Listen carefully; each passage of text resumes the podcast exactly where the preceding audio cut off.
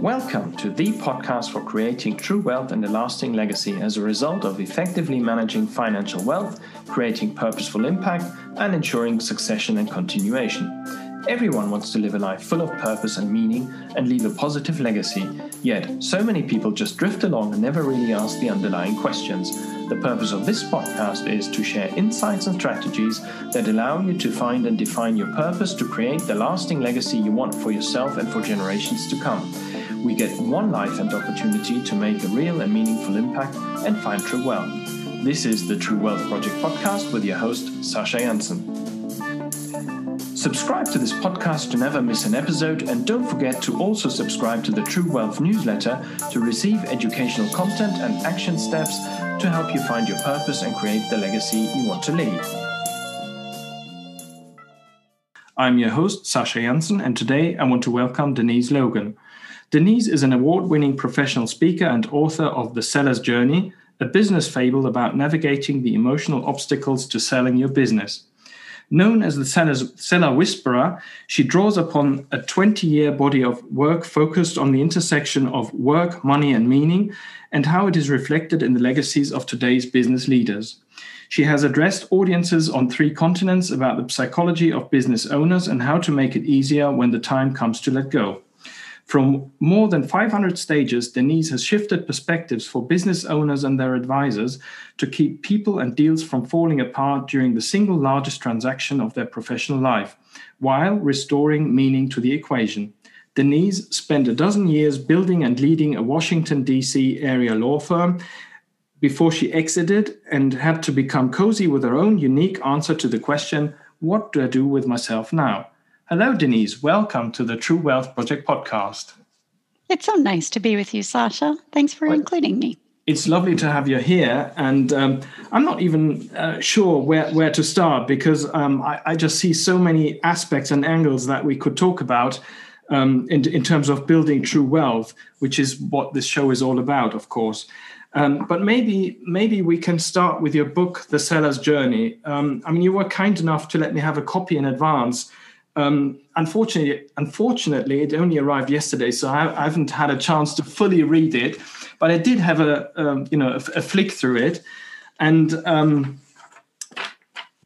be honest, I got stuck in the first chapter basically because, and I don't want to spoil the experience for our listeners when they read the book, but or before they read the book. But basically, it opens with a question that in my experience is really rarely discussed openly when it comes to the matter of business or wealth, succession and transition. And that is basically the question, who am I if I'm not a business or wealth owner? Or in other words, as you said, what the hell am I supposed to do then? And you know, that is to me, it's like an elephant in the room type of question that is rarely addressed openly. And well, I mean, as I mentioned in the introduction, you had to find the answer for yourself to that question, and maybe that's a good starting point. Maybe you can tell us a little bit more about your own personal journey on how you found the answer. Oh, I'd love to start there. That's always fun. So I started my life as a mental health professional, and then I became a lawyer.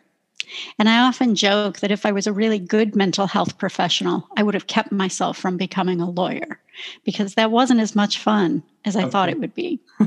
So I spent being a lawyer. Yeah. So I spent the next dozen years building a law firm in Washington, D.C., Mm-hmm. And I reached a point where I realized I had lost myself in my business, that mm-hmm. my business had taken over most of my identity. Mm-hmm. I see that with lots of clients now as well. So I reached a point where it was time, honestly, Sasha, I woke up one day and thought I would rather put a stick in my eye than go to work one more day. Mm-hmm. I'm sick of it, and I don't know how to get out, and I don't know how to stay in. Uh-huh. I wish there had been someone like me at that time to help guide me through that process. Instead, I did a super ugly, choppy exit to my own business, uh-huh. got rid of my house, and bought a motorhome. And I took off for what I thought would be 6 months to clear my head. yeah. and turned into several years where I traveled all over North and Central America in my motorhome with a little car I towed behind and two little dogs. We could have a whole separate conversation about what that several year period was like, and super fun. But I came off the road after several years and reconnected with a longtime friend of mine who had a business, and he was preparing his business for sale. Mm-hmm. He said, why don't you join us and help us figure out how to exit? And over the next 10 years, we took that business to the market 3 times, and he could not let go. And I thought, isn't this interesting? You could be me and wait too long and be ready to just give it away. Or you could be him and go too early and not be prepared to let go. And so after those 10 years, I took off and did a lengthy research study where I looked at what was happening in the lives of business owners. What made it hard for them to decide when to go and to let go? And that was a little more than 11 years ago. And so for the last 11 years, I've worked one-on-one with business owners and their advisors to help navigate that transition. And then a couple of years ago, I wrote The Seller's Journey, and have been out on the road speaking and writing and talking about the psychology of business owners and how that weaves in to create a legacy from our work. Yeah. Oh, that's interesting. And maybe before we go on to the legacy aspect, which I'm really interested in, but why do you think? Why do you think so many sellers are unprepared or are too early or too late in that process? How does that happen? I mean, is it something that they don't really do intentionally, or what's the reason? I think it is as business owners, we almost forget to prepare for the exit. So I'll use a metaphor. You know, with our children, we don't wait until they turn 18 and on that day ask them, so what will you do with yourself? We prepare them to launch. We're talking to them from the time they're little about what life will be like in different stages as they progress. And yet there is a myth that has arisen that somehow as adults, we will know when it's time to launch. And that's both as a business owner or even as someone who is working in a company and preparing for retirement. You know, I often hear clients say, I'm not going to retire. I'm just not going to do it. Or I'll die at my desk. I wrote a column a couple of months ago called, Is Dying at Your Desk Noble or Tragic? That's where I land on the answer to that question. But I really look at what are some of the stumbling blocks keep us from preparing. So, you know, retirement for us will not look like retirement for our parents and grandparents. We're not going to be satisfied playing golf and waiting for our favorite television show to come on in the evening and think that was a satisfying retirement. Well, I think that's something that is inherent in being an entrepreneur too, isn't it? Because, you know, entrepreneurs are all about doing things and making an impact really. And it's just not their second nature to just sit around and wait. No, there's an interesting thing that I often ask. So what does work provide for you? Other than money, because money is usually the first answer that we get. But you and I could have a conversation about that, and your listeners will obviously be asking themselves, take a pen and paper right now and just try to create 10 to 12 to 15 distinct answers as to what work provides for you. So money is one. What else does work provide for you, Sasha?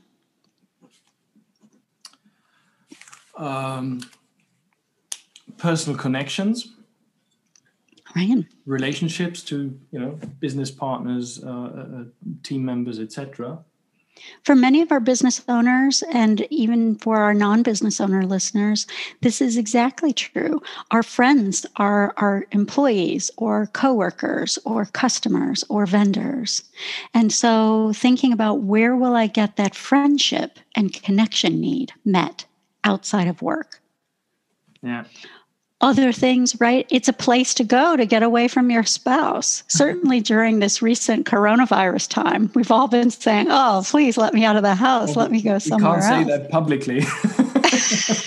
You and I don't have that experience, but perhaps some of our listeners might have that, right? So it's a place to go. It creates structure. Yeah. Intellectual stimulation. Yeah. Well, that is a big aspect, I think. Stimulation, I would agree on that. Yeah. Right. A place in our community. Yeah. A sense of power. I mean, we could go on and on, and it'll be different for different people. Yeah. But being able to create that list. And let's just say, give yourself the challenge to create 15 distinct things that work is giving you. Mm-hmm. Then the real question becomes, where will those needs get met outside of work? Because selling the business or inheriting wealth or retiring, those needs don't go away. Yeah. And when we look at work and meaning, those two things are intertwined. Yeah. You know, one of the things that happens almost everywhere we go, the first question we're asked, at least here in the U.S., I assume this is true for you as well, is what do you do? Yeah. And, you know, I was getting my hair cut a couple of weeks ago, and I was in a hair salon, and blow dryers are going, and the woman across from me says, so what do you do? And I thought, oh, for heaven's sake, why is that a relevant question right now? We're both in the salon getting our hair done. It's a sense of identity. Mm-hmm. But I think that question is even a little more nefarious, Sasha. It actually feels like a social pegging question. So based on the answer that you give, the listener is deciding, am I above you or below you? Yeah, yeah. Where are we in our social order? Yeah. So think about how terrifying that is for a business owner who is about to exit their business. What we often hear them say, when you've sold your business and someone asks that question, we often answer it with what we used to do. Yeah, yeah. Because that's giving us our social status or all of those variety of things. So one of the things that was funny for me when I took off in the motorhome, you know, I was in my mid to late 30s at the time. So I definitely did not fit the culture of motorhome travelers who are, you know, mostly in their 50s, 60s, and 70s. So I would back my motorhome into the space, and inevitably someone would come over and want to know, like, what's your story? How is it that you're out here? And they would ask, what do you do? And my answer, I've developed a variety of different answers to that question over time. But at that point in my life, I would say, what do you think I did? And I let people guess, which was quite fun for me. I was on a little bit of an adventure to discover, who was I? Yeah. How did people see me in the world? Yeah. How did I want to see myself? I'll tell you, not once did anyone ever guess attorney. Yeah. I think I was kind of excited about that at the time. I think that's a good sign. Right. But often I got answers that were really surprising for me. Things like, I think you were an artist. Mm-hmm. Or you were a sculptor, or a bookseller, or. There were so many fascinating answers that came up, and I loved seeing myself through the possibilities of other people's eyes. Yeah, that's an interesting exercise, I bet. Yeah. Mm-hmm. Yeah. Now, when someone asks me that question, what do you do? My answer is, about what? Yeah. And I wait. And usually that shifts the conversation, and someone will say, no, I mean, what do you do for a living? To which I respond, wait, you want to know how I earn my money? Because truly, isn't that an awkward question? Can you imagine if you just said that to someone? So how do you earn your money? And how much money do you actually earn? Yeah. Are you more powerful than me, or am I more powerful than you? Yeah. Yeah, it's very interesting. Actually, some years ago, I stopped asking that question, and I try to avoid it whenever I can. You know, just basically try when I meet someone, I try to have a conversation based not on what they do, but, you know, just who they are and, you know, whatever topic is available at that point in time. It's a really interesting thing because often if challenged about that question, people will say, well, I just want to relate to you. Mm-hmm. And my answer is we are not relating if we are simply talking about money and status. Yeah. Yeah. The way we relate are about things we have in common or things we want to know. How about if the question you asked instead is, what is the book on your nightstand? Mm-hmm. Interesting. What did you have for dinner last night? Yeah. Which is also revealing if you answer that, I think. It could be, yeah. But it creates a whole other series of topics. What do you care about? What are you passionate about? Yeah. What is the thing that sparks your interest right now? There's so many ways to ask that question. And I think the reason that I've gone down this little tangent with us is for an owner who is contemplating exiting their business, this becomes an existential question. Yeah. Who am I if I'm not that? Yeah. I think it also can become complicated if their interpersonal relationship, so perhaps their spouse, has a different answer to that. Yeah. Who is your spouse if you are not the business owner? There's some interesting status pieces that come from that. Yeah. And what do we have in common? We see it often with couples, you know, just coming back to the concept of launching and how we prepare our children to launch, but what happens for us? So if you imagine, Sasha, if you and I met each other, fell in love, and we'd be like, oh, this life is so great. We would have imaginings of what our future would be like. And then we have a child or two. And oh my goodness, we barely see each other. Yeah. Many couples lose touch with each other at that point. When the last child launches from home, often we see couples who catch sight of each other then and think, who are you? Yeah. I don't know who you are, and I don't even know if I want to know who you are. And often at that point, we see couples divorce or struggle to reclaim their relationship. It is the same for a business owner. So if all of the attention and focus, or a vast percentage of it, has gone into developing the business and the possibility of future wealth, as if somehow when that arises, all of these other challenges in our relationships will disappear. Yeah. So for many business owners and or their spouses, as the business starts to slide out of the way and they catch sight of what I call relational grief, it is the I thought it would be different when we got the money. Mm. And it's not. One or both of them. It's not about the money at all. It's not about the money. Instead, what happens is often they will double down on the business. So they will come back to, I'm just going to work harder on the business instead of letting the business move out of the way and having to face the reality of things are not how I thought they would be. Okay. Yeah.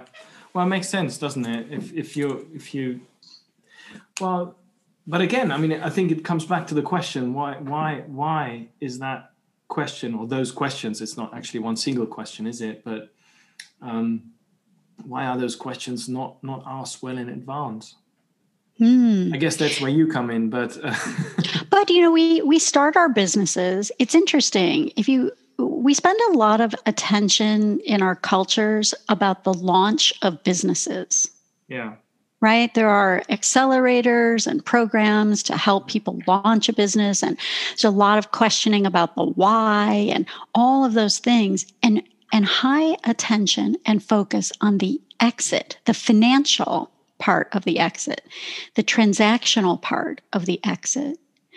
One of the things I say often is that this is a transition. It is not just a transaction.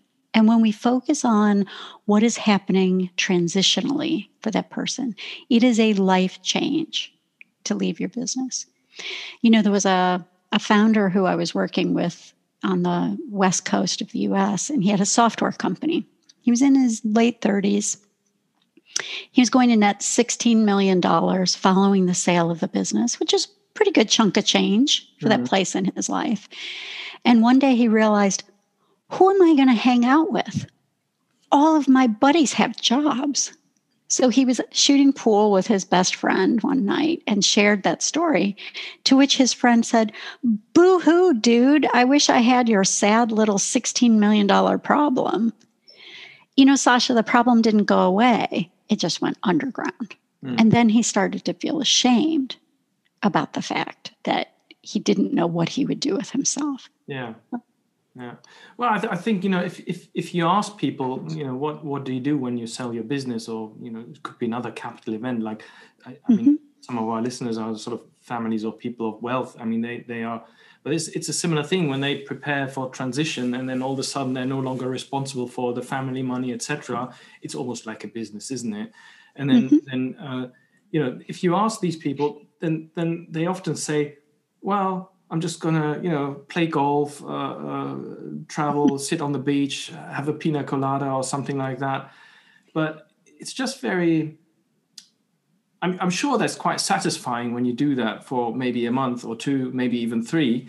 But there's a point where it just becomes boring, I guess. And I think people tend not to think about the time after that. Because really, if you think about it, it's quite obvious that is not very fulfilling in the long term. I think that comes back to the early part of our conversation, which is those other needs that work was meeting for them do not get met by sitting on the beach or playing golf or traveling. So how will those get met? You know, if we come back to the story that is in the book, so The Seller's Journey is written as a business fable. It's the story of an owner 1 year after he sells his business. Yeah. And he goes on a trip across Glacier National Park with his banker, his lawyer, his wealth manager, and the buyer of his firm. And I always say they all come back alive, in case you're worried, because many people think if I had to travel with my banker and my lawyer, someone might not come back alive. And as they cross the glacier, they relate the physical obstacles that they're facing to the emotional obstacles that he faced in letting go of the business. It's written as a story so that the reader can fall into it and think, oh, I see myself in that. I didn't even realize. Like at one point, and I won't spoil all of the tale because it was so much fun really to create. But at one point in the story, one of the characters is required to put his cell phone in a lockbox because they can't take the cell phones out on the glacier. And he has a meltdown about being separated from his device. Yeah. Yeah. And how many of us can experience that? So for a business owner, one of the things that happens, it's so funny, really. When you sell your business, who's calling you? Yeah. Right? There was a man who I worked with years ago, and he said he had never once finished an entire round of golf without taking a call because he was important. Mm. Imagine what that would feel like. Yeah. So we have to look for the places where that will get met. Otherwise, what we see is folks exit their business. They can't deal with that anxiety of who am I, what will I do? And they hurry up and jump into another business. Mm. Without any good sense. Or, right, there are other things that they fall into that are more destructive. Mm, yeah, I can see that happening.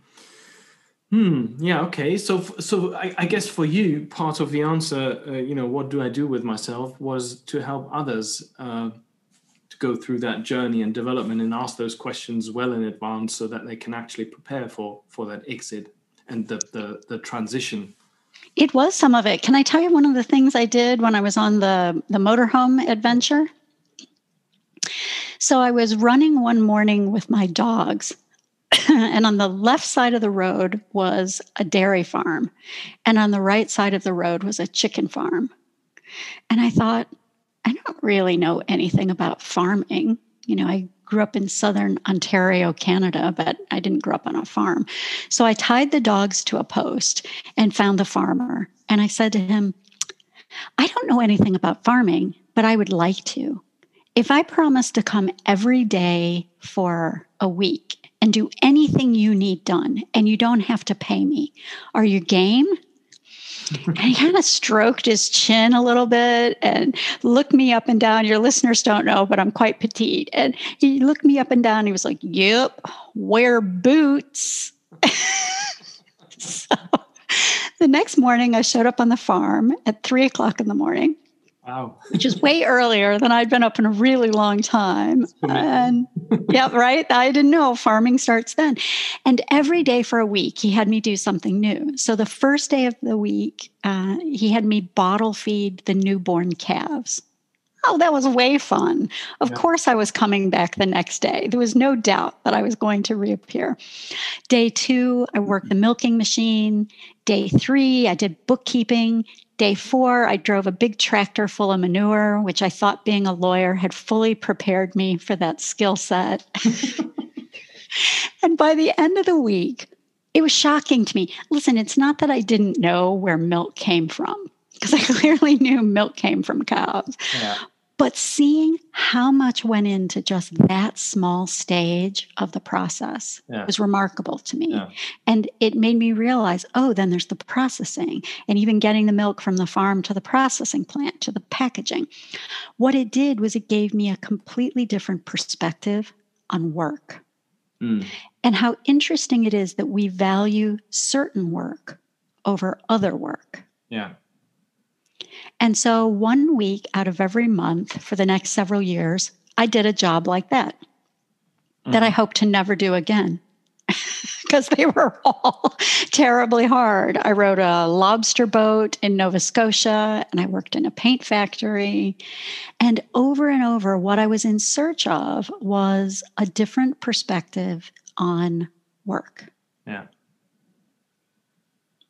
Well, I had a similar experience as a student when I went to high school, but in summer jobs, basically that made me value manual work and labor in a completely different way than I used to before that, and I have ever since. So it's quite interesting. I think everybody should do something like that. Yeah, and what we're talking about is really opening that sense of curiosity, right? Because for many people, listeners and others who we know, the concept of work, when it becomes so tied to our identity or to an economic engine, we can lose sight of the fact that work has a completely different meaning. Yeah. So often I will talk to folks who have exited their business and then they start to think about, well, what kind of work will I do next? And I put work in quotes because they start thinking about it as, how can I earn the same kind of money I was earning in my last business? Mm-hmm. Or they take what they were doing and start to think about, well, where can I do that same job again? Instead of really looking at what is the contribution that you are making from your place in the world, whether it is from an economic earning place or not. You know, there was a dentist who I worked with, this is so many years ago, but he came to me because he was burned out, he was sick of it, and he felt he was in this place in his life where he said, no one wants to come to the dentist. It's not like people wake up in the morning and say, woohoo, today's the day. I'm going to the dentist. Yeah. And he'd actually been quite, he was in a little bit of a depression. And so he and I worked on a variety of things, just looking at what could spark that for him again. And I introduced him to a nonprofit that was doing dental replacement work for boys who had been brutalized in the Sudanese War. So they were referred to as the Lost Boys.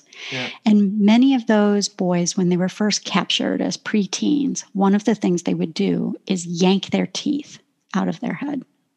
Uh-huh. Certainly, if you've been brutalized like that, you will do most of what someone else tells you to do. So there was a fairly large population of those boys. And I said to him, why don't you just do one dental repair and see if you like it? If you don't like it, we'll find something else. Sasha, I will tell you, the moment he saw that boy smile, everything changed for him. Yeah. For many years, he did a whole number of those dental repairs, and any patient who ever got in his chair would hear about this work that he was doing. And it sparked not only how he thought about his own work, but it changed the way his patients and his staff perceived the work that he was doing.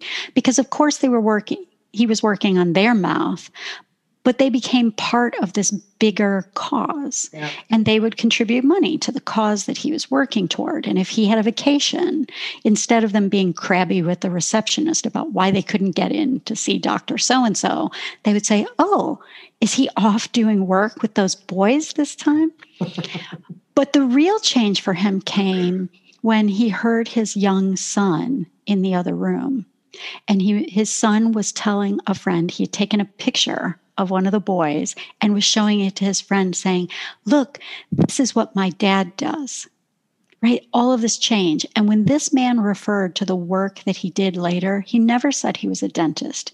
He said, I rebuild young men's self-esteem. Mm-hmm. And if we come to the core of the work each of us does, there is the commercially valuable piece of it. And there is so much more. Yeah. Yeah. Yeah. I mean, it really, it often goes forgotten, doesn't it? Sort of in day-to-day life and in the grind of things, I guess. All right. Well, I'm quite curious to find out how you approach these situations. I mean, what are some of the steps that you go through? Do you have a methodology, or is it very much on a sort of personal, one-to-one, individual type of bespoke process? Situation? Yeah, it is always individual. I mean, I will tell you there must be some pattern to it, but I haven't ever really watched for the pattern because each person is at a different place in their journey and where they're headed. Mostly, for the past several years, I've really been focused on helping advisors to develop the empathy for what their clients are experiencing, because it's very easy to step into the technical proficiency around the transaction. And I think it's easy for everyone to default there because the emotional aspects of it are a little more challenging and they are different for people. Yeah. But, we can look at even the very first time that we poke at the financials of a business owner. They're filled with shame. And not because there's anything to be ashamed of, but because as a business owner, we are used to knowing everything about our business. And suddenly someone is about to poke at it. And what if you find something? What if I don't know everything? What if you ask me a question and I don't know the answer? And that can stir up a whole lot of chaos. Yeah. And I think, you always find something. Always. And, that process, I think of it myself, right? Even with my current business, when asked those kinds of questions, I have to watch for, oh, my defenses are coming up. Of course, I feel some fear in that moment. Yeah. Okay. So I understand it's quite a bespoke approach that you're using. But for the sort of self-starter, what would you say are some of the top 3 to 5 tips to get that process going? So, number one, recognize that every business owner will leave their business, voluntarily or involuntarily. So I often hear clients or... I'm sorry, it's just pouring down here. Like, is it? Oh, you've got rain. Well, I'm in Arizona. I certainly wish you could send some rain our way. We're high desert today. Oh, good. I just wasn't expecting that. So I'm out. Did you have an umbrella, or will you be soaking wet by the time you get home tonight? Probably. Anyway, we'll see about that. Well, you know what? You may stay and drink the bottle of wine. You're like, oh, I would have come home, but it was raining. Yeah. And now I'm sloshy.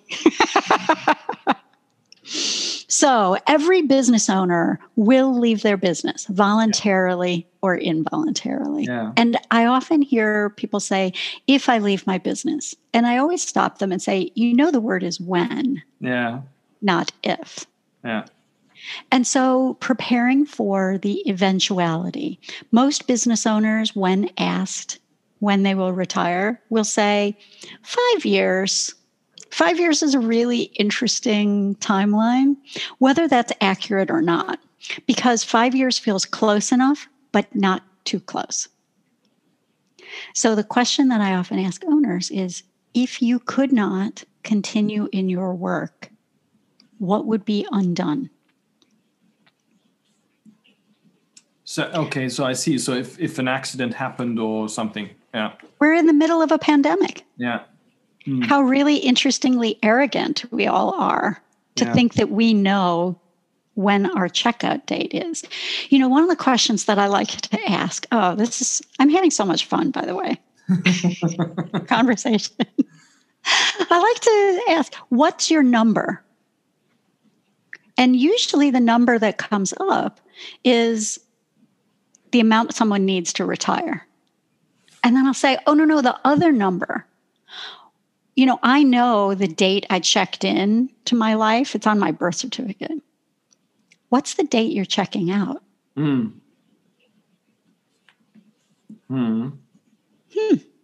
Interesting. We don't know that date, but take a guess. Well, you don't have to do it on air, but for listeners at home, what's the date that you plan to check out? Yeah. And you may not be part of that plan. Yeah. Okay, so now calculate how many weeks from now that is. Wow, yeah, that's an exercise. And don't round up, because P.S., death will not round up. Yeah. Wow. Death won't round up. So how many weeks? Now, of those, so I did this recently with someone, and we both did it because it's fascinating. So I'm 57. I took the life expectancy chart and just said, assuming that I lived to the life expectancy chart, which, by the way, we all know people who did not make it to that number. So let's not be arrogant about it, but just for purposes of this. I used that chart, and it was, let's say, 1,400 weeks, something like that. Now, the next question is, how many of those weeks will you continue to devote to work instead of to the other part of your life? Mm. Oh, there's a different question, isn't it? Yeah. And what I found was, my natural inclination, when I saw 1,400 weeks, I said, okay, 1,000. I'll give 1,000 more weeks to my work. And then I realized, 400 weeks, that's all I'll have left. I did the math. You know, I went to law school, so I didn't have to do math. So I'll have to use my little cheat sheet calculator here to do it. But let's just do the math here. 400 divided by 52, that gives me 7.69 years. Ooh. Oh, that kind of pulled me up a little sharp, didn't it? That sounds frightening. Would I be willing to only leave myself 7.69 years of post-work life? Yeah. Oh, then I had to start rethinking that calculation, didn't I? Yeah. Now I'm like, well, all right, how many more years would I actually like in that? It's a fascinating exercise to come back to, mortality is real. Yeah. It's why I say we all will leave our businesses. We all will leave this life. And we have this tendency to pretend that we don't have to think about this. That somehow we'll decide to leave our business, and then we'll have all this period of health, and then we'll die. Yeah. It doesn't always go like that. Mm-hmm. One of the interesting things that happened for me on the motorhome trip, gosh, this was quite a long time ago, but I went on, they called it a caravan. So I think there were 40 or 50 motorhomes, and we all went to Mexico together. And we drove down, got our motorhomes all facing out on the Sea of Cortez. It was beautiful. And then we went into town for supper. And one couple didn't show up. And they didn't show up. And they didn't show up. And someone went back to the campground.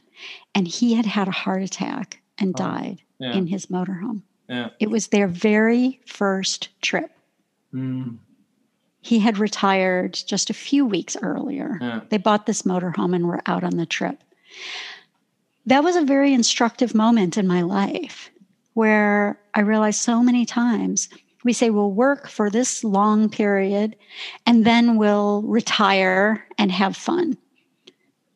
But often we cover this earlier. You don't want to have fun with the person who you're retiring with, or your body doesn't cooperate.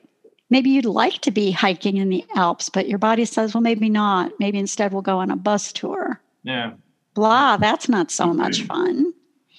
And so really being, I think one of the things that every listener can do is do that math for yourself, even if you do the high end and use the life expectancy chart, but then get really real. And what if that number is way less? Yeah. So here's something I did with a client. He was preparing for retirement and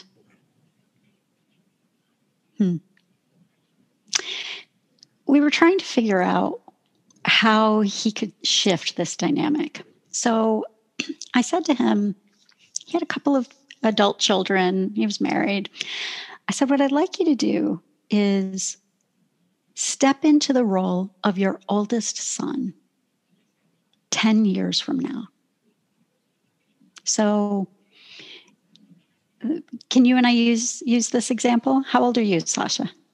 I'm 49. And how old is your oldest child? 10. All right. And so step into, boy or girl? Boy. All right. So step into the role of your boy 10 years from now. He'll be 20 years old. Yeah.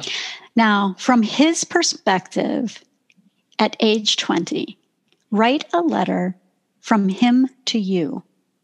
At age 2, yeah, from him to you, from him as age 20, writing to you, looking back on all of the things he most loved about that intervening 10-year period.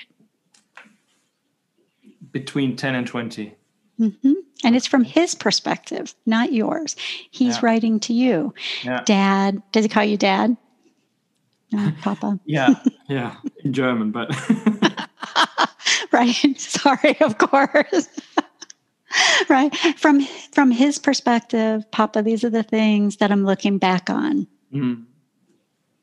that I loved so much from this last 10 years. Mm. That might be very different than what you have planned for the next 10 years. So I had this client do that from his oldest son. And then if you're brave enough, offer that letter to the person who you've written on their behalf and ask them to comment on it. Is that what they want to be? Again, please. Offer the letter to the person whose perspective you've written from and let them read it and have them comment on whether or not that's what they want to be looking back on. Okay. All right. Wow. So using that example, I did this with a client. He wrote his letter and shared it with his adult son, who said, oh, Dad, that's crazy. That's like just that's like your big ego talking. That's not what I want to be looking back on. Do you know what I want to be looking back on? I'd like for us to have spent this 10-year period going to a ball game at every baseball stadium across the country. Mm-hmm. And my client was like, really? I didn't know you would want to do that. So then they set about on this process. And the very first year that they did this, they came here to Arizona where I live, which is where spring training often happens. Mm-hmm. And I went to the game with them on their very first one. And the son was so excited. He said, I can't believe you got my dad to be doing this with me. This is so great. So fast forward, every year they went to baseball games. And I don't know why men do this, but you will collect a ball cap from every stadium, even if you already have plenty of ball caps at home. Maybe we'll have a conversation about why you do that.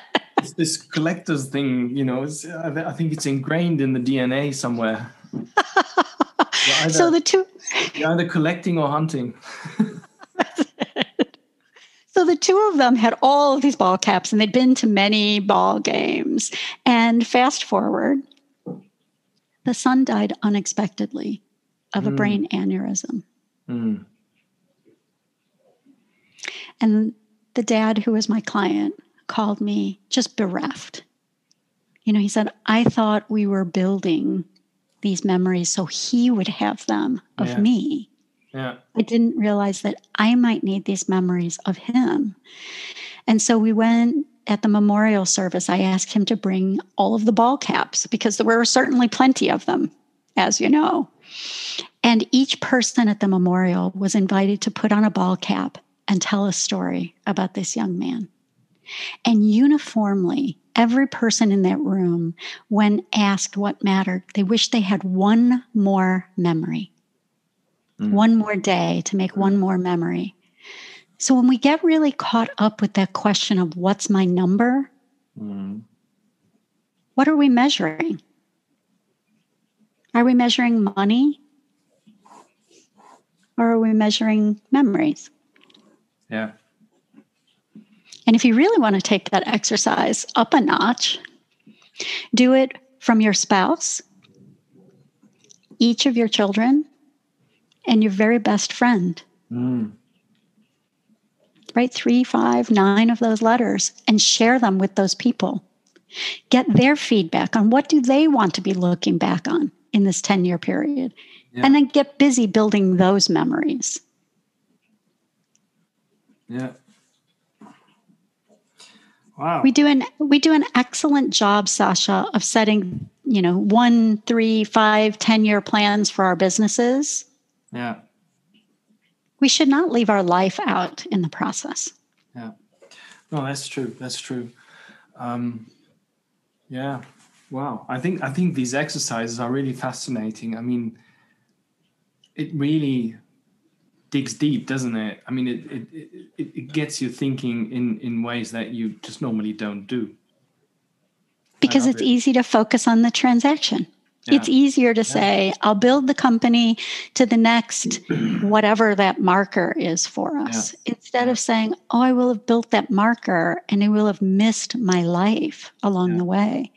And there's this illusion that somehow when we get the money, then we'll be able to buy back the life that we let go. Yeah. And it's not there. Yeah, absolutely. I mean, it's something that I've come to realize over the past few years is that, I know it's a phrase that's often used, but it's about the journey. And that's what it is, isn't it? I mean, there's no end point. I mean, there certainly is an end point to life, but exactly that's the reason why you shouldn't work to an end point, but, enjoy the journey basically and make the most of the journey rather than some imaginary end point of something. Which may never come or it may not come the way you planned it. Correct. And it is much easier to divert away from these questions. Yeah. And to focus instead on building our business or accumulating wealth or in some other approach. And yet we will all be headed toward the same exit. It will look different for each of us. And so one of the things, you can tell I ask some pretty challenging questions of clients and their advisors. And personally, I think to be a good advisor, you should have done this work yourself. Yeah. Because it is difficult to take someone else on a journey that you have not even contemplated yourself. Yeah. So what I tell almost all owners is when you're evaluating an advisor, can you learn from them what their exit plan is? How do they plan to leave their business? Yeah. Yeah. You'll get some interesting answers, I'm sure. Yeah, absolutely. Absolutely. But we want someone who will accompany us on the journey and not just someone who will push us through the process. There are plenty of technically proficient advisors out there, proficient lawyers and investment bankers and brokers and wealth advisors. And the key is to choose someone who, will take you beyond that. Someone who adds more than simply technical proficiency. I bet that is very difficult to find in reality. But those who you seek out, who will walk on the journey with you and be a good guide, are worth their weight in gold. Yeah. And why would we turn our life or our business over to someone who was not that? These are our most precious assets. Mm. Our business, our life, our relationships, our children.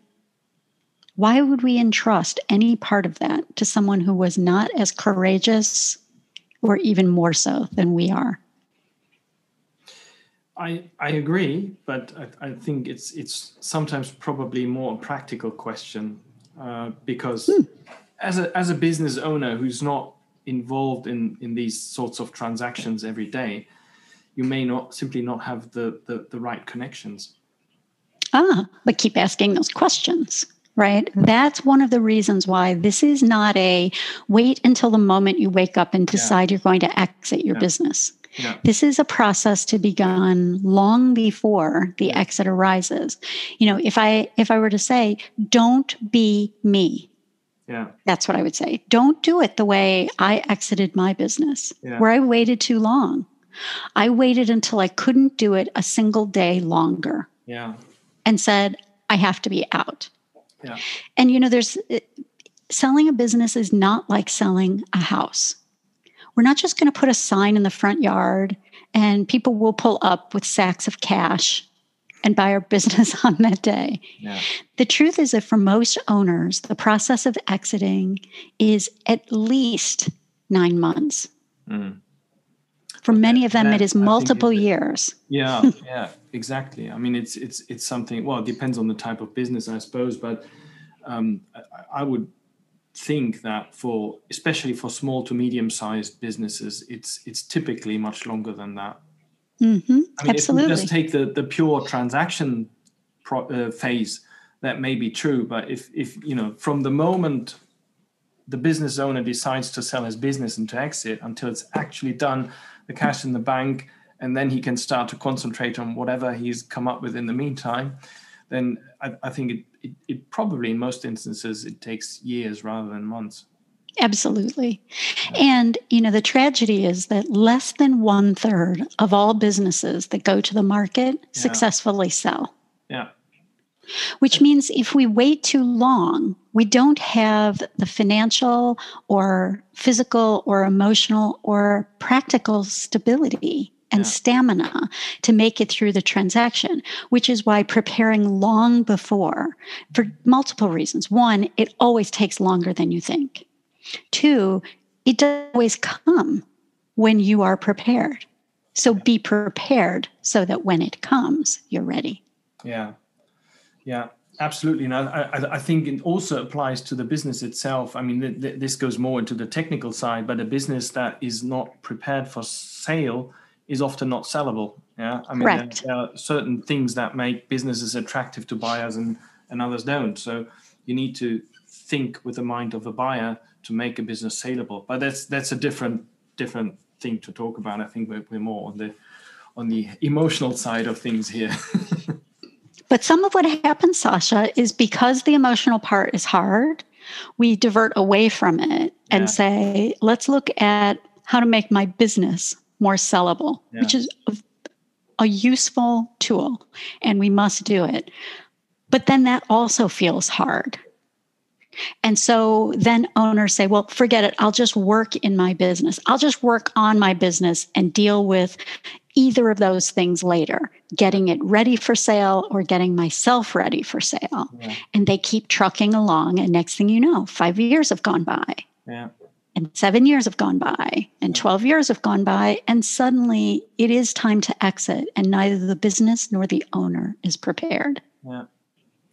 So and that is a tragedy because it is way worse than just a business that fails. Yeah. For the bulk of business owners, harvesting the wealth from their business is their primary source of financial capital.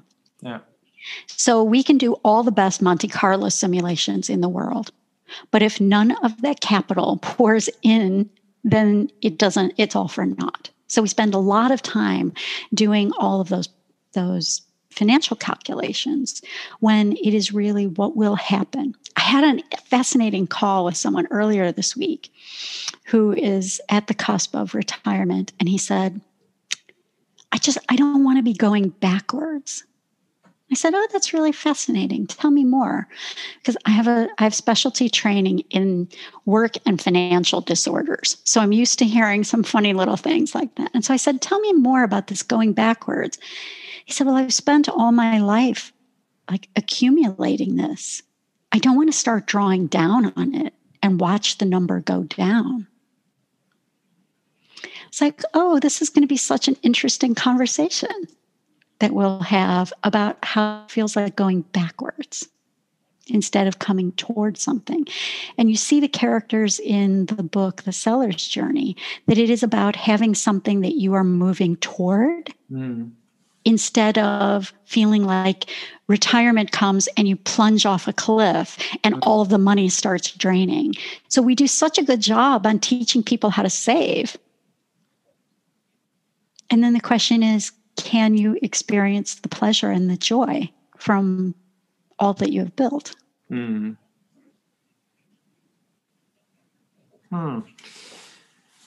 Yes, another. Well, it depends on how you look at it, isn't it? I mean,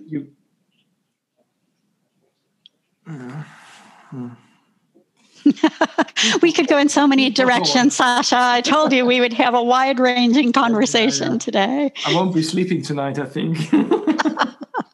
You'll be up writing letters. Exactly. I heard you mention the term legacy a number of times in our conversation so far. What is a legacy in your books? What constitutes a legacy? Yeah, for me, it is the mark that we are leaving behind. Yeah. And we are always leaving a legacy. The question is it the one that you want to be leaving behind? Are you doing this with intention in the way you have treated people, in the way we show up? You know, there's a fun little story for me. When it came time for me to go to college, my parents had not saved for that. And so I had some money saved and I had a scholarship, but I was short about $2,500. And I went to the local banker who, some of your listeners may be, you know, close in age to me, but no adults had first names when I was a kid. It was all Mr. or Mrs. So-and-so. Yeah. So this man's name was Mr. Finn. And I went to the bank and applied for a student loan. And then I needed a guarantor, and I couldn't find one because that wasn't part of how my family was wired to guarantee money.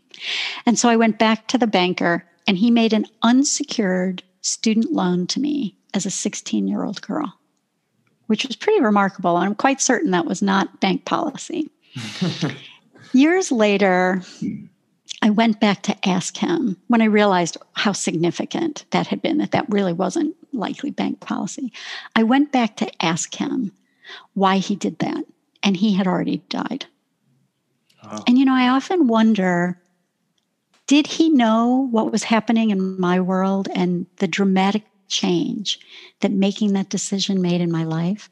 He definitely is a man who created a legacy that impacted my life. Yeah, yeah. And who are the lives that we're impacting? We can sometimes get caught up that legacy means having our name on a building or on a scholarship fund or.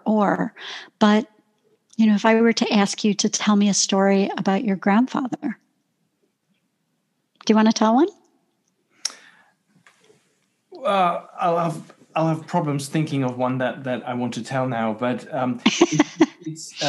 don't want to shy away from that, but I'm just so caught up in my thought process now that you're catching me off guard there.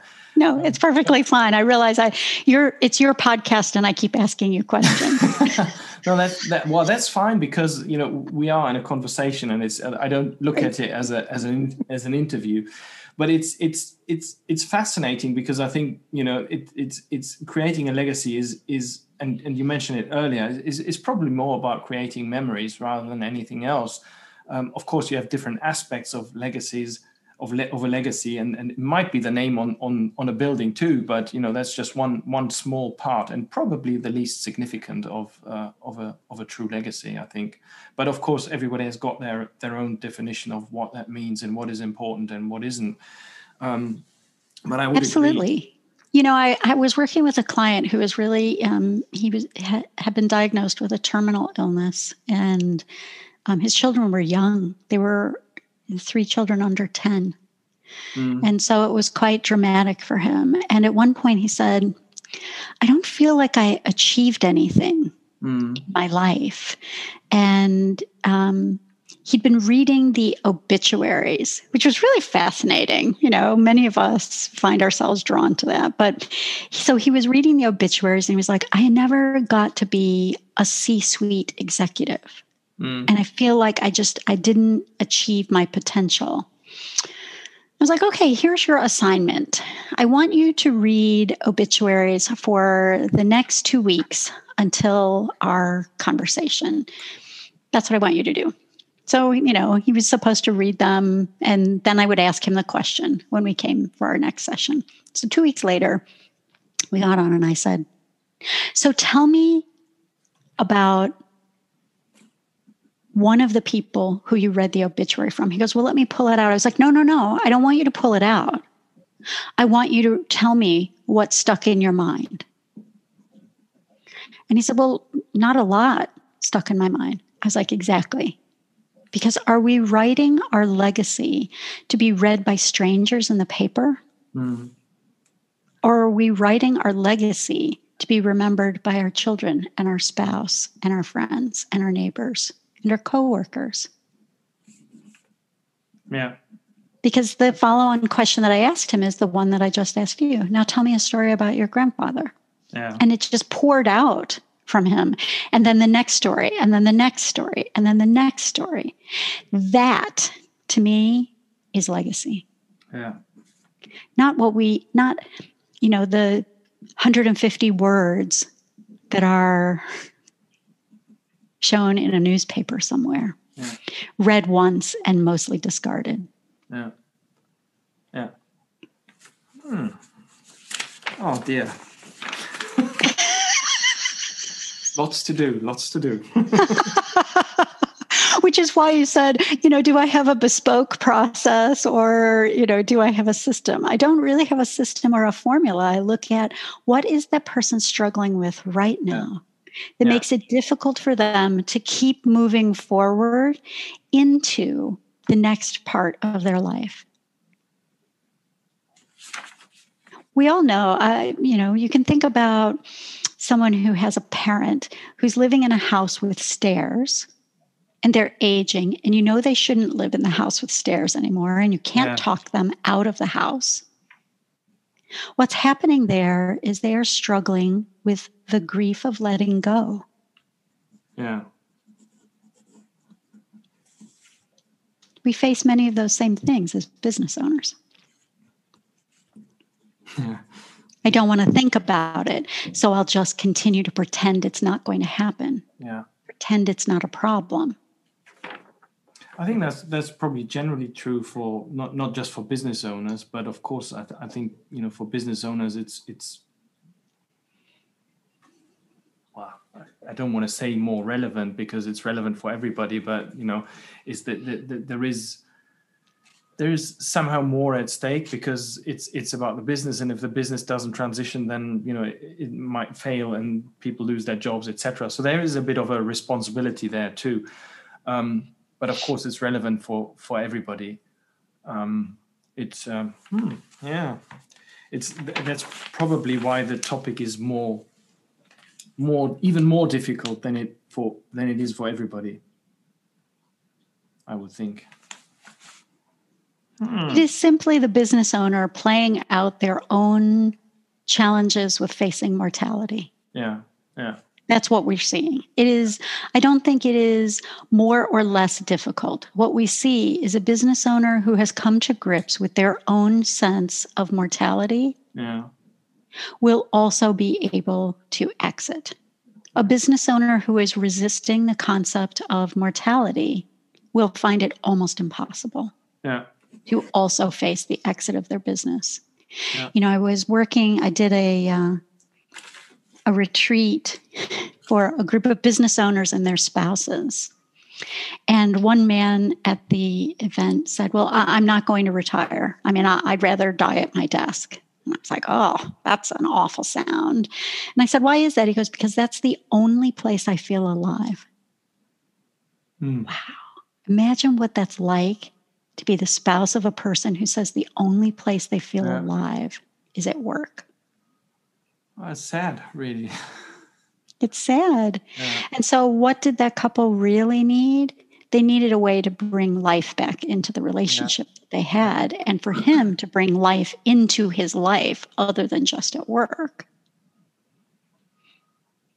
Because what is the legacy that he would be leaving behind? Yeah, I think it'll be a lot less than he was probably hoping for. Because, I mean, a business, I mean, many businesses don't last forever. So, you know, it may just fade away a few years after he's gone. And I think, you know, it comes back to the memories. That's what really counts, I suppose.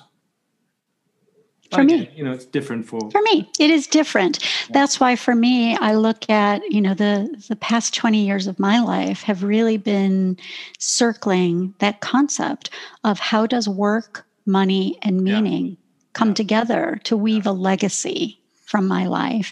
And the leaders that I generally work with are attuned to these kinds of questions. It's not for everyone. There are certainly plenty of leaders who would not want to do this level of inquiry. Yeah. They're not my clients. Mm. Yeah, sure. I mean, it has to be a match on that level too. I've got another angle I want to cover, and I'm just trying to think how we can transition for that. But I think it's about.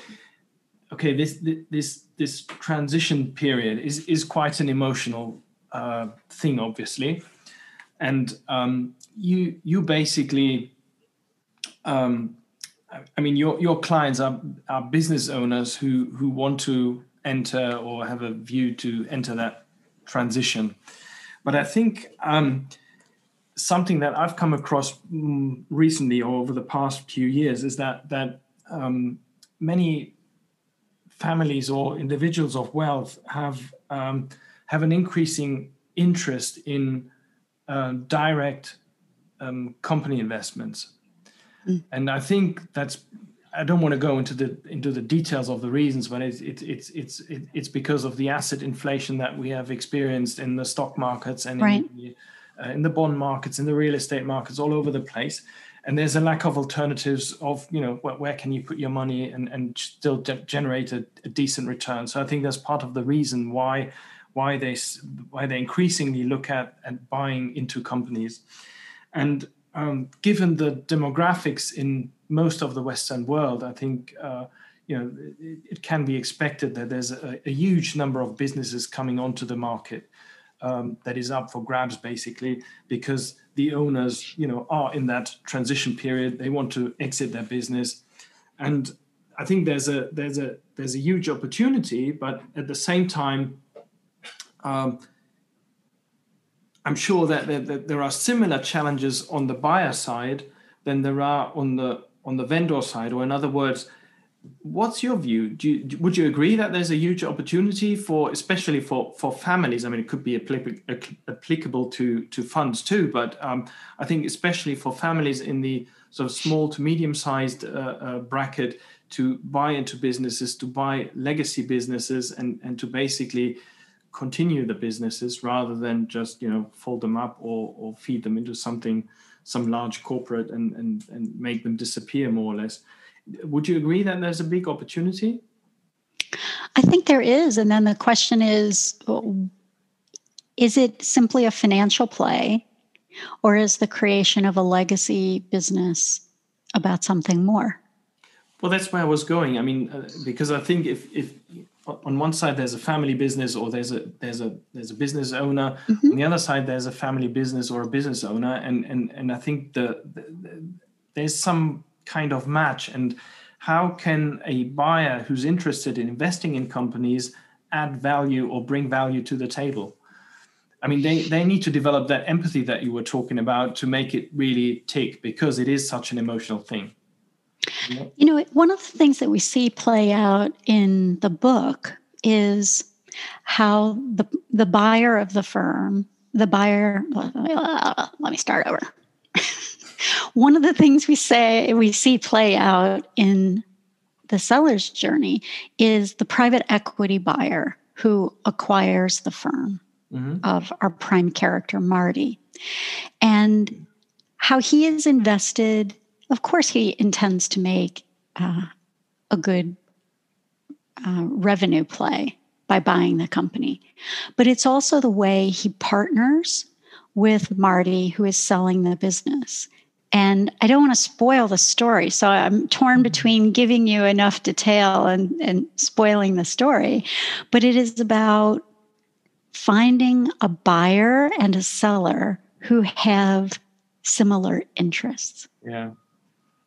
So the question is, do I think there is a good financial play to be made for partners of wealth to acquire businesses? Yes. If that is a legacy decision for something beyond just the money, not separate from, but beyond it, there are different questions that come into play. Mm-hmm. Yesterday morning, I spoke to a group of business owners who are preparing to exit. And one of the questions they had was, how do I choose the right buyer? Yeah. Which is really interesting. And, you know, our conversation really turned around values, and not all money is the same. Yeah. And so for one of the owners who was on the call, his primary question was, will my employees and my community be cared for by the buyer? Yeah. And so as a buyer, what is the legacy? Is the legacy economic only, or is your legacy investing in that community? Mm-hmm. You know, if we roll back to an earlier time, corporate stewardship was different, where there was a sense of responsibility to the community. Yeah, I think it was much more pronounced in the past than it is probably now. Although I think we're going back into that direction to a degree. And I think that's also part of the thought process about legacy. Can both things happen?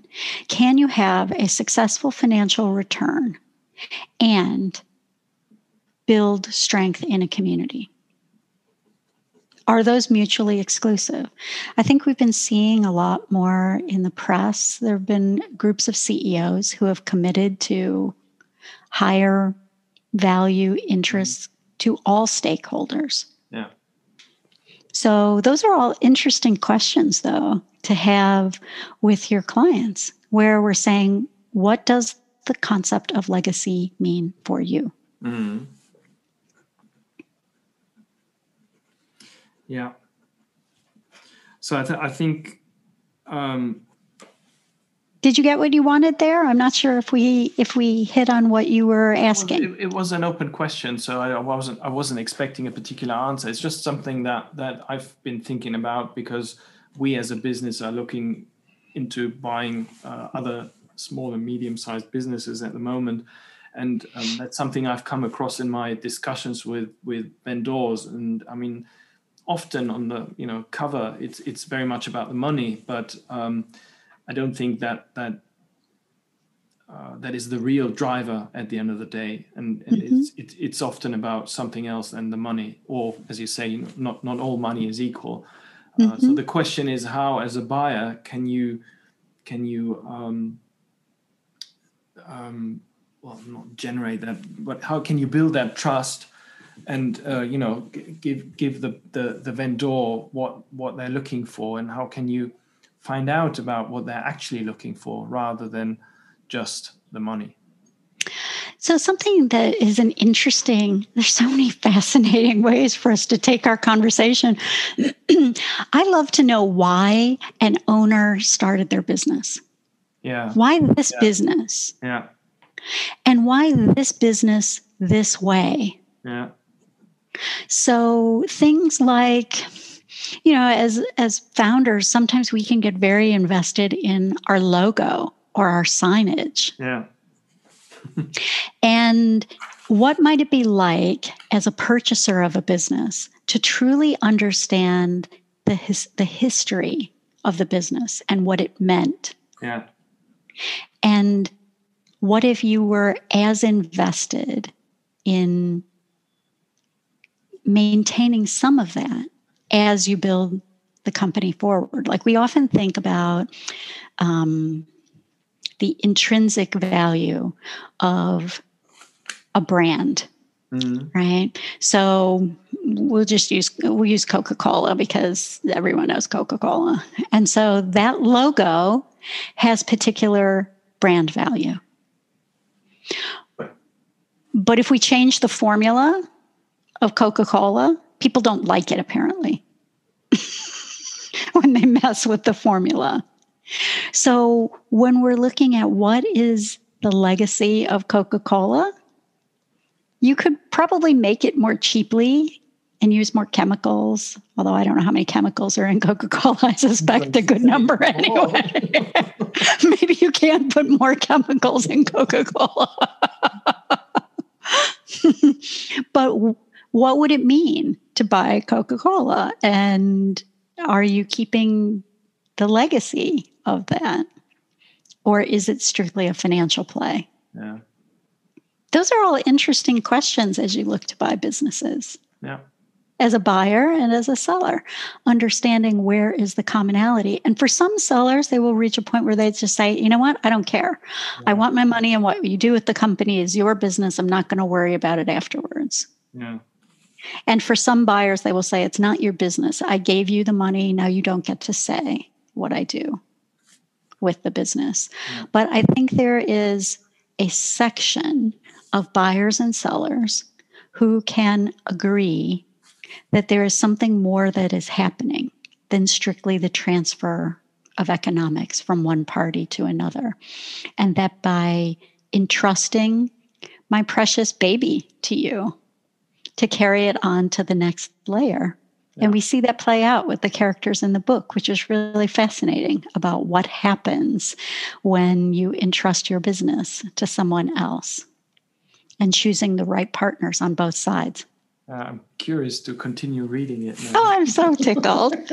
I'm glad it arrived, and I'm sorry it arrived so late, but I'm really tickled that it arrived. Thank you for sending it in the first place. I mean, oh, you're very welcome. Yeah. Okay, I'm conscious about time a little bit. I've got many more questions, but I think I need to abbreviate a little bit. But you will take pieces of this, and then you'll come to me at another time and say, you know what? Let's do a separate conversation about this, and we'll do that as well. I'm always open. I will. For you. And actually, I say that to all my guests, but I actually mean it, because I think most of them have so much to say and to tell. And it probably is a good thing to think about, you know, take one aspect of the conversation and have a completely separate conversation about that, just that one aspect. So, and truly, Sasha, if when you're going through and you're doing your editing and you say, I like this, but I want to dive more deeply into this one piece to round out this episode, I'm happy to record either more or re-record a section with you. So okay. Feel free to do that. That is not uncommon for me, that, you know, I've covered a whole lot of things, and then a host might say, you know what, I need a little more about this topic. Can we dive back in? And I'm happy to do it. Okay. Well, I may come back on that.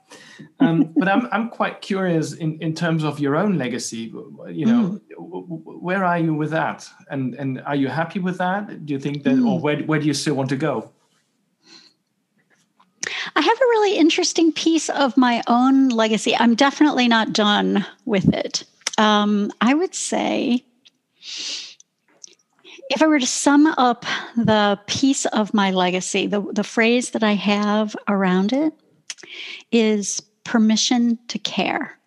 Mm-hmm. Over and over, that is what I find playing out for me in almost all of the pieces of my work, both paid work and life work, is around finding ways to give people permission to care more deeply. So several years ago, I started a little project. It wasn't intended to be anything. You know how that happens sometimes in your life? You start something and then the next thing you know, maybe that's your podcast. Where you're like, yes, exactly. You're like, I just started this thing and then it became something else. So I was doing some grief work of my own around the death of a child. And I started to build these little boxes. So I took like shoebox size boxes and I would pack them with little gifts like clothing and school supplies and toiletries, and give them to children who were in foster care. So I packed one box, and then one box became 10 boxes, became 100 boxes. And they were all over my house. They were like stuffed under the bed and in closets and under things. And I stopped letting friends in the house because I really couldn't explain this thing that I was doing. It was getting a little bit out of control. And like I said, one became 10, became 100. And some girlfriends who were a little concerned about me, I don't know exactly what they thought was going on, but I stopped being so social. I think they were maybe a little worried about my mental health. So they invited me to lunch. And when they arrived at the house, they stormed the front door and kind of forced their way in. And when they got in and saw all these boxes everywhere, they were like, what is going on? And I said, I don't really know. I can't seem to stop making them. And so they said, well, they're fun. We want to make them too. Oh. So they started making them. And like there was an old shampoo commercial in the 70s called Germ Egg, which she tells two friends, who tells two friends, who tells two friends. And that started happening. And we were building hundreds of these boxes. And eventually we were delivering upward of 15,000 boxes a year. Wow. It was something that was not intended to be something and kind of spun out. And so we were delivering gift boxes to some children in a foster care center in Chicago, Illinois.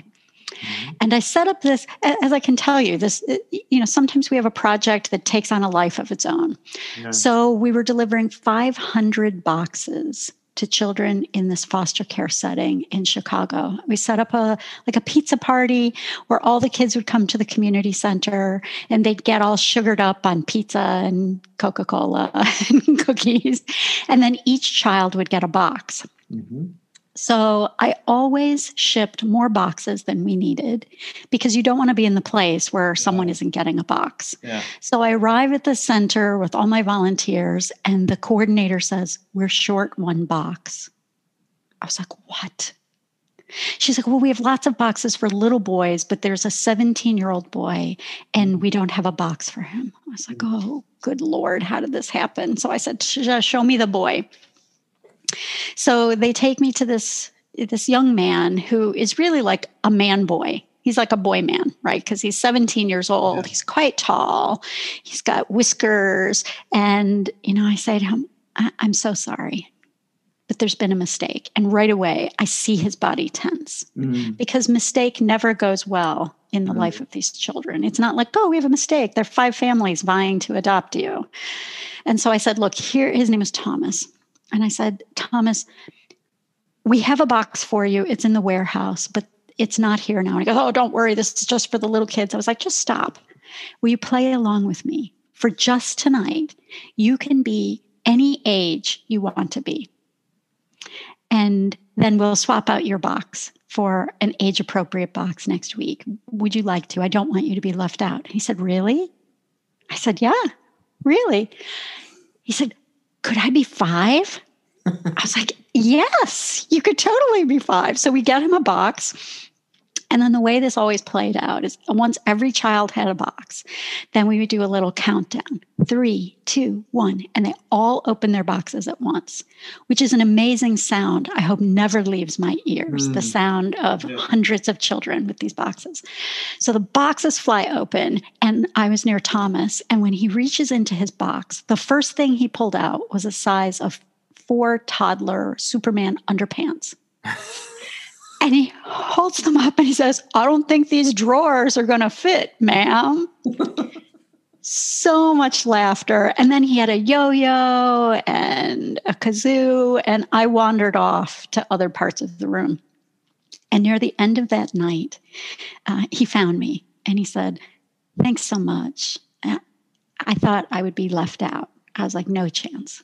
We were never going to leave you out." And he said, "I know I'm going to get a box next week, but could I keep the stuffed animal from this box?" I was like, "Oh, of course. In fact, you keep the whole box, the stuffed animal and everything."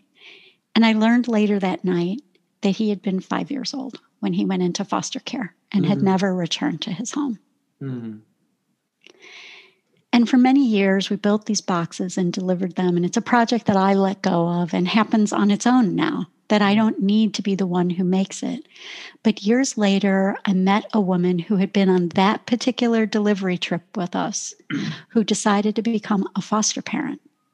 Wow. And 2 years ago, I had dinner with her and her husband and the children that they were adopting, who they had been foster parents for. Yeah. So when I look at the legacy pieces of my life, certainly I have built a business that I'm proud of. And I've done work with people. But the things that when I think about my legacy, in the end, what I'm truly doing is giving people permission to care about something so much greater than just the money. Yeah. Do we have permission to care about the mark we are leaving from our life? That's, nicely put. I like it. Great. Yeah. Wow. It's a long answer to your question. But... Yeah, well, that's what we're here for. Although I said, I'm conscious about time. We have to, oh dear. Well, maybe we should just call it a day at this point, because I really do have a number of more questions, but I don't want to overstretch it. But I have a few questions that I really want to ask. And one of the questions I always ask is... Will you edit all of that, like our laugh, our silly middle stuff? You'll leave it in? All right. Which is perfectly fine, Exactly.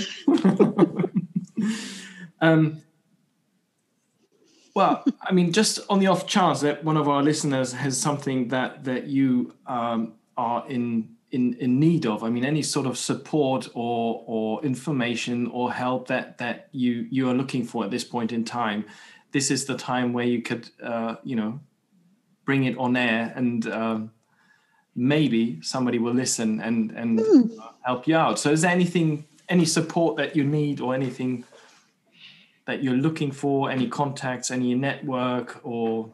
I love that. That is such a really wonderful piece of your podcast. I love that. I'm always looking to speak in front of groups that can benefit from this work. So speaking about the psychology of business owners and what makes it hard for them to let go, or the concept of bringing meaning to their legacy. Yeah. So if there's someone out there who says, I would love for you to talk about this with our group, I would love that. Good. And, we said it at the beginning, but I have spoken on 3 continents. There's some others I haven't made it to yet. Which ones are those? Just the ones that I have spoken on. Well, the ones that I haven't. Yeah, the ones that you haven't. Because so I've spoken in North America, obviously, in Europe, and in South America. But look at all the rest of the world that I haven't yet made my merry way to speak about these topics, and I think they're universal. Yeah. Well, absolutely. So if anybody listens from any of the other continents that you haven't covered, maybe we'll find someone.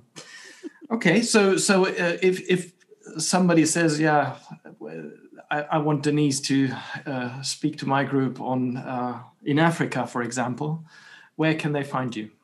Yeah, my website is DeniseLogan.com. Mm-hmm. And you can email me if you like at Denise@DeniseLogan.com. Great. I'm always happy to respond to just notes. Sometimes people will write and ask me a question. I'm happy to always respond. Good. Send you to someone else if I can't solve it. Yeah, great. We'll put the details in the show notes too, so people don't have to take a note of this. And now I've got my signature question that I like to ask everyone, and that is, if there was one thing and only one thing you could change in this world, in our society, the planet we live on, that sort of thing, what would that be? Just one thing. I would let all work have equal value, so that we would choose the work that we are most in love with instead of resigning ourselves to that which pays more, but which drains our heart. Yeah. Ah, I love it. Good answer. Nice. Well, Denise, as I said, I could ask a lot more questions, but I think we'll call it a day for now. Thanks a lot for being here. It was a very, very thought-provoking conversation, I think, and I'm going to draw a lot from it personally, but I also hope that all our listeners will take a lot out of it. What I'm planning to do in the future is basically summarize the key learnings for each of the episodes, and I think your summary is going to be quite long. It was so much my pleasure to be here with you. And you know what? I hope you'll send me one of the letters that you write. Okay. I'll take that as a challenge. I really did make a note, and I think I will go through that exercise. So I will. Lovely. Oh, great. Well, thanks again for being here. And as I said, maybe we'll have a follow-up conversation at some point about a particular aspect that we haven't covered or that we haven't covered deeply enough. So thanks for being here, and I hope to see you on this podcast again quite soon. I look forward to it. Be well. Bye.